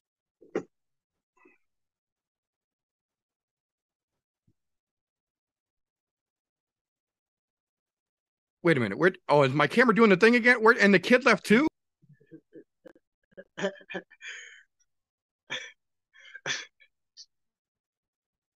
and then hopefully we can get everything straightened out here. So give me just a second. Let me try and get this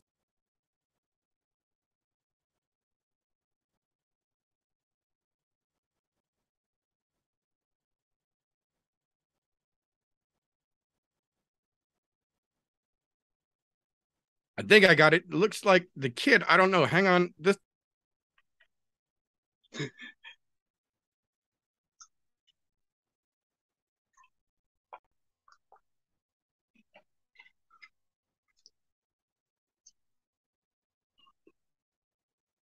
you know, brother, things not going your way when it comes down. Wait, what? What? what? The kid ran off. Oh, let me tell you something, RJ. You don't know I don't know, but we're gonna find out what you're gonna do, brother. When Meter Mania runs wild on you. If he ever comes back.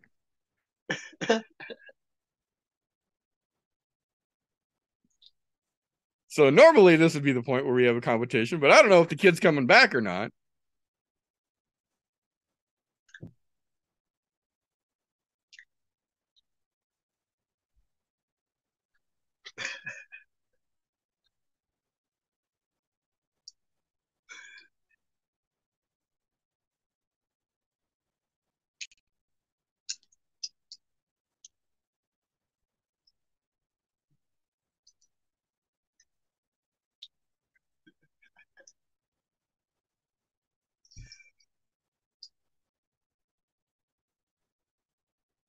Think sober October scared him off.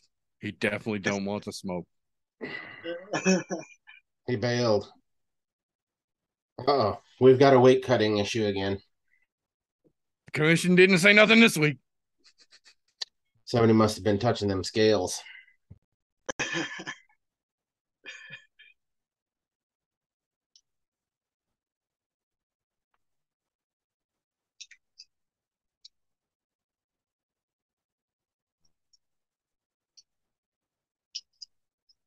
I think we lost him. I think he's scared. Yep.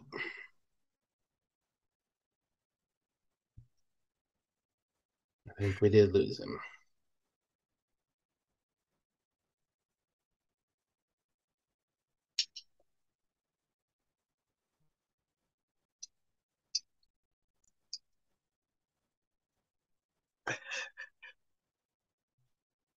Yep, we lost him. Yeah. I think we lost him, unfortunately.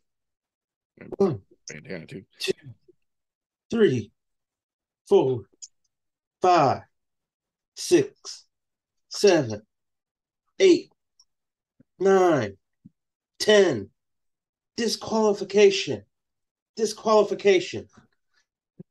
RJ is out. He's disqualified. Bring in the backup kids these days. You give them books, you give them books, and all they do is chew on the covers. I was excited, man. I was looking forward to being Bruce Buffer.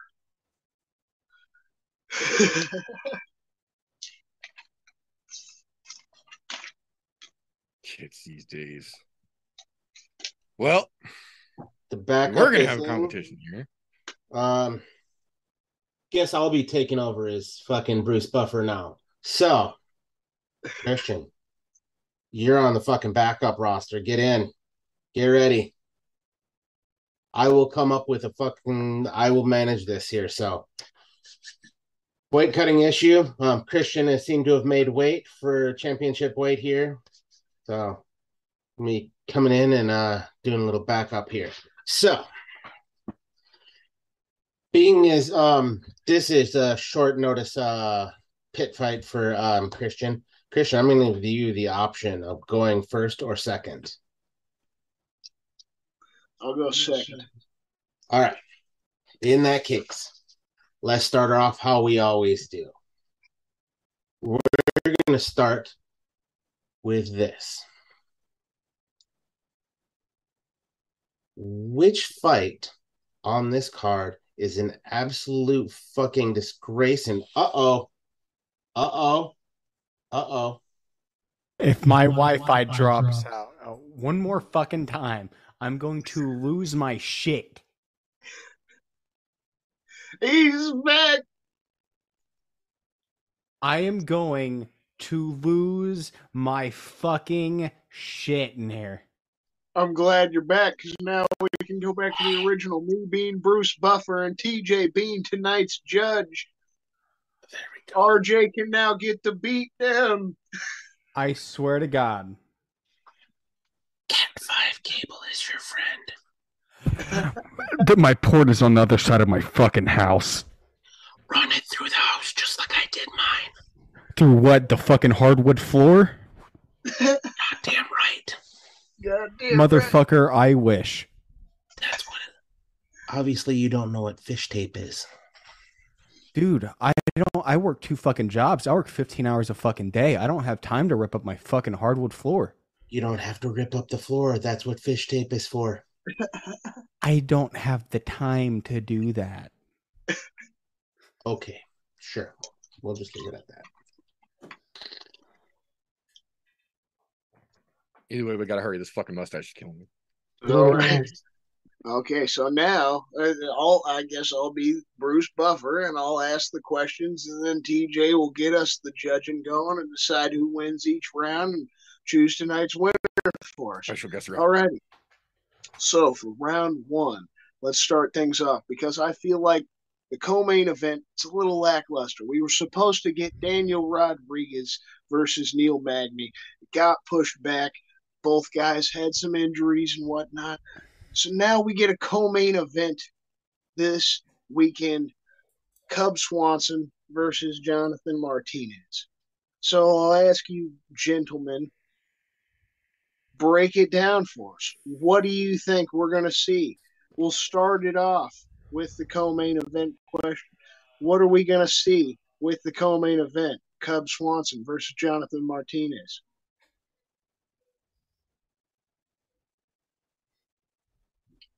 And we'll start it off with Meter since we were going to start it off with Meter anyways before RJ popped back in. Let me tell you, brother, when I look at this matchup, I see Fabia's imprints all over it. And when everybody expects you to do what they expect you to do, I think Cub Swanson's going to do what Joshua Fabia tells him to do. And he's going to come out and he's going to do a handstand and let Jonathan Martinez punch him in the face seven to 13 times before the crowd starts to rise up and show him the way to victory. Cub Swanson, round two TKO. Like it.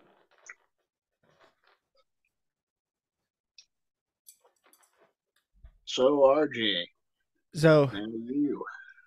co-main, I am in agreement. Cub Swanson. Um, I think it's going to be a traditional Cub Swanson get of a mid to late round or late to mid uh first round knockout KO TKO victory. That's just his fucking MO. And especially against uh, a decision a decision monster like Martinez, he's not going to fucking stand a chance.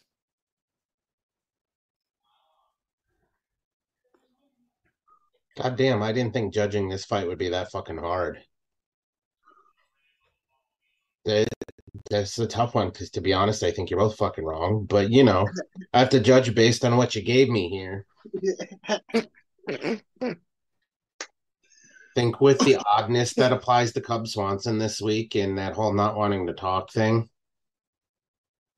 maybe he does get the talking done with his fists. I mean, he, he he- he's he's he's fighting somebody that quite literally has all of his W's on his last five fights all all by decision. You don't win titles with deci- with decisions. You don't fucking make your bread and butter with decisions. Decisions will get you cut if you keep doing fucking bullshit. Now, here's the kicker with this. He might do his talking with his fist, but because he didn't want to talk, in order to get those fists going, he's going to have to eat some punches. So I'm going to have to give round one to Meter Mania over there because um, I think he's going to have to take a couple before he can finish him in- later in the fight, if he finishes him at all.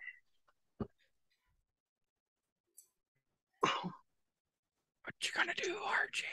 when Meter Mania runs wild on you, brother. All right, so with Meter taking round one, let's move on to round two. So for round two, well, we like to call it, you know, the what the fuck are we watching fight? You know, the like the overhyped fight, if you will. The fight that nobody really should be watching. Whether you've got all the time in the fucking world, you love MMA, you're a diehard fan. What's the fight on this card? that you would just scrap if you were the the guy making the fights. If you were a matchmaker, what's the what the fuck on this weekend's card. We'll start with RJ this time, obviously, because we started on Meter in the first round. So, to be quite frank, I'm not going to pick a single card. I'm going to pick the entire main. The entire main card. You, you, that, that's that is literal, just full of horseshit. You have somebody who hasn't won a fight in three years versus somebody that, eh. And then you have two shitter get off the pot moments. You have a fucking person that's a decision, that's a four time de- decision victory, but he's number four of the division. You have what we just talked about, and then you have uh, the main card, which is who gives a fuck. The entire main card, it's all overhyped. It's all horseshit.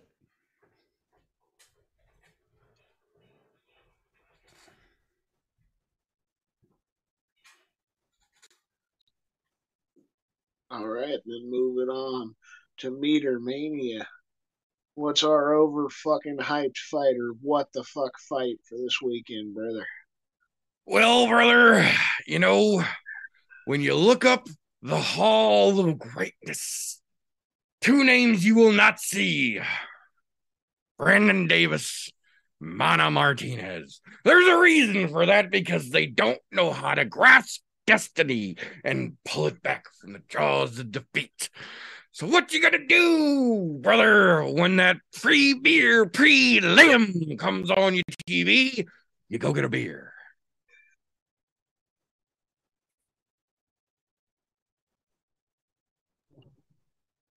This one's a lot easier for me to pick.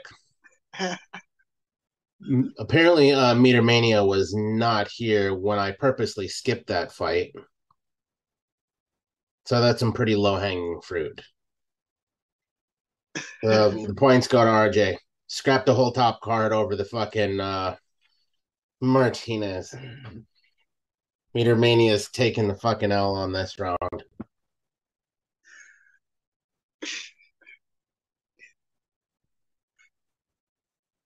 All right, so now we're at even 1 1. Let's move on to round three. So we'll flip the coin from that last question. What is the underhyped fight of this card? The, as the brother Meter Mania would like to say, Hey, Ma, get in here, you know? Any friend, any family member that doesn't normally watch fights, what would you invite them to want them to sit down, even if this is somewhat of a hangover before the pay per view, right? We've had off weeks for the past month. It's been back and forth, fight, off week, fight, off week, and now we're back, and it's just not a good card. But what would you suggest? We'll start it back off with the brother Meter Mania. Well, brother, on this non glorious card, there's one thing it is plentiful of, and that is estrogen. So if we're looking for the one everybody brought in, you gotta look for the ladies. And I'm not talking about no main event bullshit. We're talking about the early ladies, talking about Piera Rodriguez versus Sam Hughes. Because when that lady gets in there and gets it going, whoo! Sam Hughes.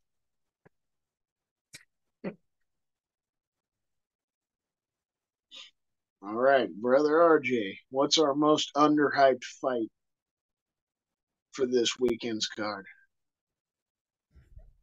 Being quite frank, um, this entire card's pretty shitty. The one that I am personally like, I there's no press, and it's kind of deserved. There's no press because I mean it's fucking fucking Brito versus a debut fighter. That's the only thing that fucking gets my dick even to wiggle. Everything else, it's all fucking shit. This is a hangover. Hangovers if a hangover existed. We didn't even have, we didn't even have shit the the, the last fucking few weeks. Everything else on, on this card is just literal utter dog shit.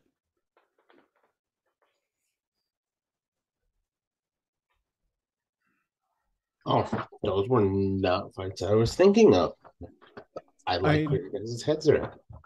I mean, I did, I did look into it last night.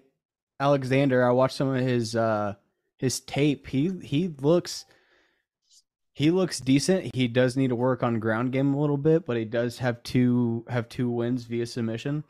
They weren't the best looking submissions, but he still got the W on uh tap. So a W is a W. But I mean, he does have some potential being a debut fight. And then uh Joanderson Brito, uh he's not a half fucking bad for where he is in the stack of that of, of that division. But I mean, they're they're not they're not the uh, uh, household names of the UFC, so nobody knows who the fuck they are.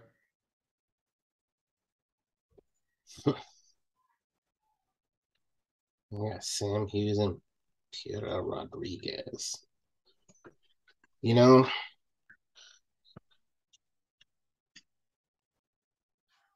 thing is this is a fucking pretty shit card. I'm gonna go with the shittier of my options here. And to be honest, I'm skipping the estrogen based fight, so Meter Mania gets it for choosing the worst of the better choices.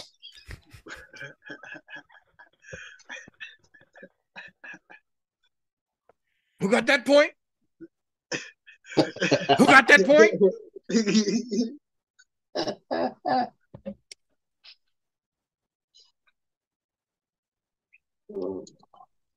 All right, so after that third round, the brother meter's pulling ahead again. So let's pull off into the fourth round here.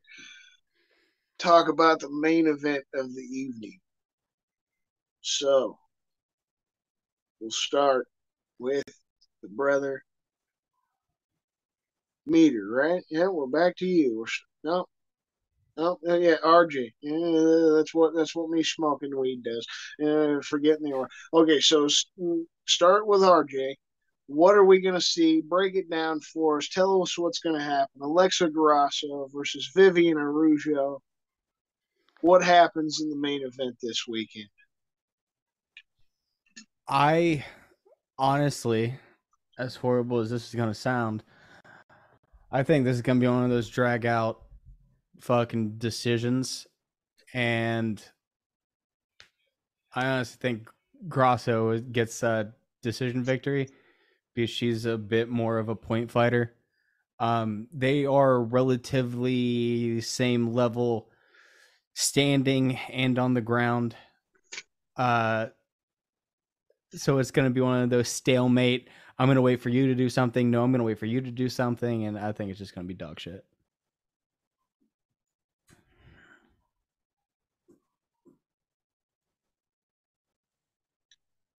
All right, brother Meter, let us know what are we going to see in the main event this weekend. Let me tell you something, RJ. When it comes to these ladies, it ain't all as things appear to be. Because we all know that Viviane Araujo is confided with that dastardly no good Paul Heyman. So I'm calling for outside interference. I think Viviane Araujo is going to cheat, cheat, cheat. I think while Alexa Grasso's in there doing her work, Araujo and Paul Heyman are going to throw ashes up in the ring, and it's going to be a DQ.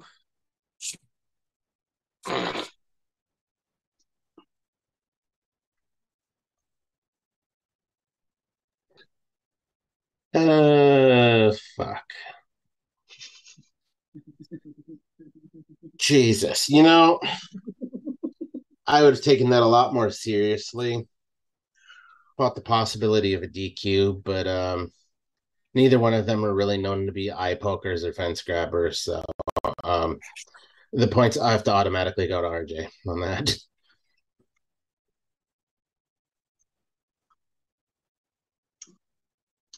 All right. So now the moment we've all been waiting for. If anybody can count, if anybody can add up, we are now at an even two rounds to two. So we get a sudden death round in the blue corner. We have the brother, Meter Mania. And in the red corner, we have the brother, RJ Vapes, who will take their ass to the final of the Grand Prix and face the brother Clown Puncher to see who becomes the fucking champion. Next week, if I think. Yeah, right. It's gonna be a good fucking time. All right. So here's the fucking question for you guys. As always, we always ask a question. Doesn't have anything to do with this card that we're about to see this weekend. So, with some news that we've had this past week, with news of Frank Mir saying that he would come back to fight next year if he could get that chance. His daughter, his daughter Bella Mir is pretty damn good. She looks like a good prospect. Probably will be in the UFC someday. If she gets in the UFC sooner rather than later, we, and we could see them on a card together. We also have news this week, as true as it may be or false as it may be. The brother Hasbulla has apparently as well signed a deal with the UFC to actually get in the octagon and fight. Whether this is a PR stunt or not, if it really happens and we get us some midget MMA, God save the Queen. Like, thank Lord Jesus. I love it. I love every last bit of it. I love Hasbulla. Would love to see him actually fight, even eh, whether it's a real you know, I, I don't think they can do that. Like commission wise, they, they got to give them another midget, right? They can't give them a full size person. So this is the question. With that in the news, that Hasbull has signed a deal with the UFC for a real fight. Frank Mir talking about coming back to fight himself. The question is for you gentlemen tonight in this round five to find out who takes all. What pair up would you rather see? Frank Mir and Bella Mir on a card together in the future or Hasbulla and Khabib on a card together. Let's say Charles Oliveira beats Islam next weekend, and that's his call out, and it actually pisses Khabib off. And Hasbulla's coming out to fight. And for whatever fucking reason, he comes out of retirement. And we get that card. Hasbulla and Khabib matchup. Which one would you be more interested in seeing? And why? The Bella Mir, Frank Mir, or Hasbulla and Khabib. And we'll start this one off with the brother me. Well, let me tell you here. Given the options, I think it comes down to who wants it the most. And in this situation, there is no doubt in my mind. Khabib comes out of retirement takes his tiny little brother and throws him straight through the heart of old Charlie Olives to bring home.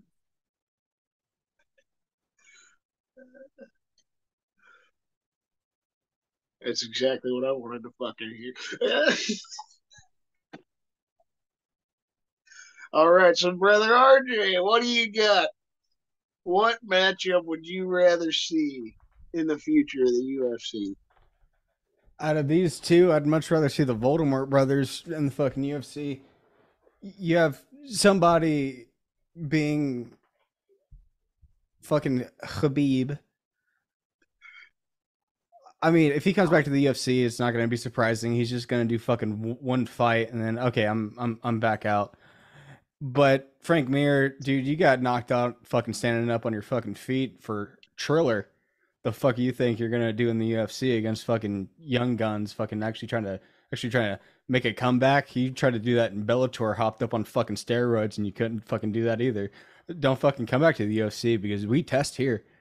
Um, I think it's all stupid fucking publicity press for the amount of shit that Hasbulla has been doing with fucking massive celebs with Shaq and all of them, and Khabib is always right there with them in the cameras, doing all this stuff with them. I think it's just dumbass press.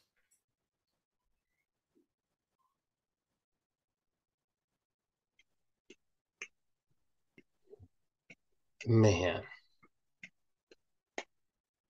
And I'm just saying.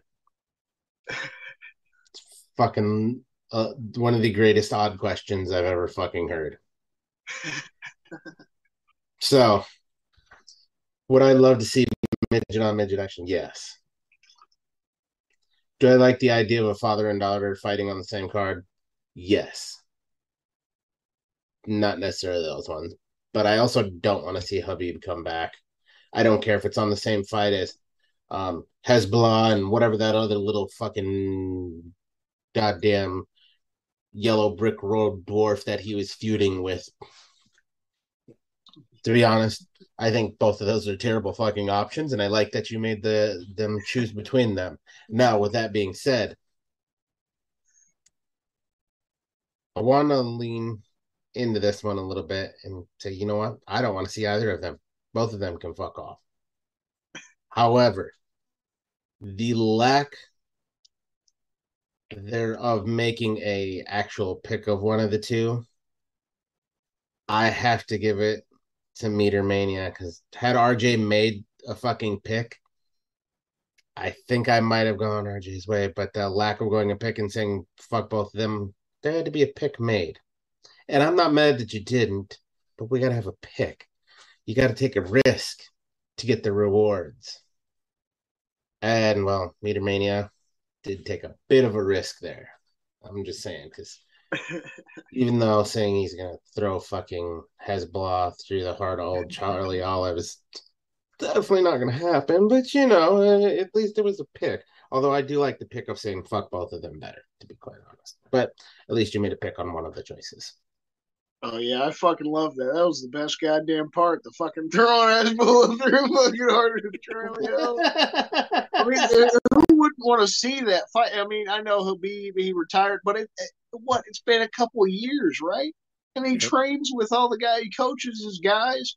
Like if he can make the weight back down to 155, and if Oliveira beats Islam and really bad, like embarrasses him, they're and they're doing it in Abu Dhabi that's close to their home. And, and, then if he talks a bunch of shit, I know we won't understand it because he's speaking Brazilian, but then the translator will talk the shit. Then Khabib would then understand. Hey, wait a second, he's talking shit. All all they'd really have to do, right, is say chicken. Just call Khabib a chicken. It's the biggest insult for Russians.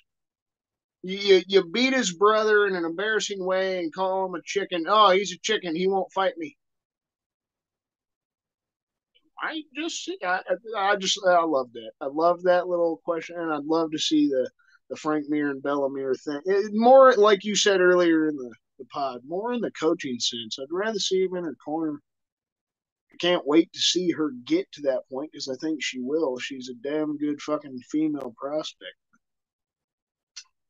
Yeah, I agree. Fanta- fantastic agree. fucking pit. So with that being said, uh, I will say good match and uh, credit to my opponent RJ. But when you come into the house with millions and millions of little meter maniacs, don't walk away with the victory, mean RJ. That being said, uh, that's all we've got for this particular episode. First and foremost, thank you to everyone who tuned in, whether you were watching. whether you're watching this live or you're catching it on the all audio replay, you really need to go back and watch the video if you're catching this on the all audio replay. Uh, it's worth it, I promise you. Uh, that being said, we appreciate each and every one of you who do help out around here. And if you would like to help out around here, first and foremost, make sure you are subscribed and your notifications are turned on, whether you are watching this over on YouTube or you're catching the all audio version a week after it airs over on anchor.fm slash I'm no Joe. But the best way to make sure that you are doing everything you can to help out around here, patreon.com slash I'm no Joe. For as little as a dollar a month, you get your name added to the end of the thank you list of everybody everybody who makes this possible, and you get access to unaired and literally unairable content, brother. And I'm telling you, if you think Bubba Love Sponge was hot, you ain't seen nothing yet. Get that dollar in there and go check out that Patreon. That being said, if you like what we get up to around here, make sure your notifications are turned on on whatever platform you are listening. To, excuse me, whatever you are listening to or watching this on. On the other side of that coin, though, if you don't like what we get up to around here, first and foremost, what the fuck are you still doing this deep into a podcast you don't enjoy? Give us a thumbs down and then go fuck yourself. We won't even dispute it. That being said, that's all we've got for tonight's episode. Make sure you tune in next week for the Pit Grand Prix finale where I crush the clown puncher. But that's all we've got for this particular episode. So remember, boys and girls, until next time, don't let ignorance stop you. You can root for anything, unless it's winning against the meter mania. Oh, yeah.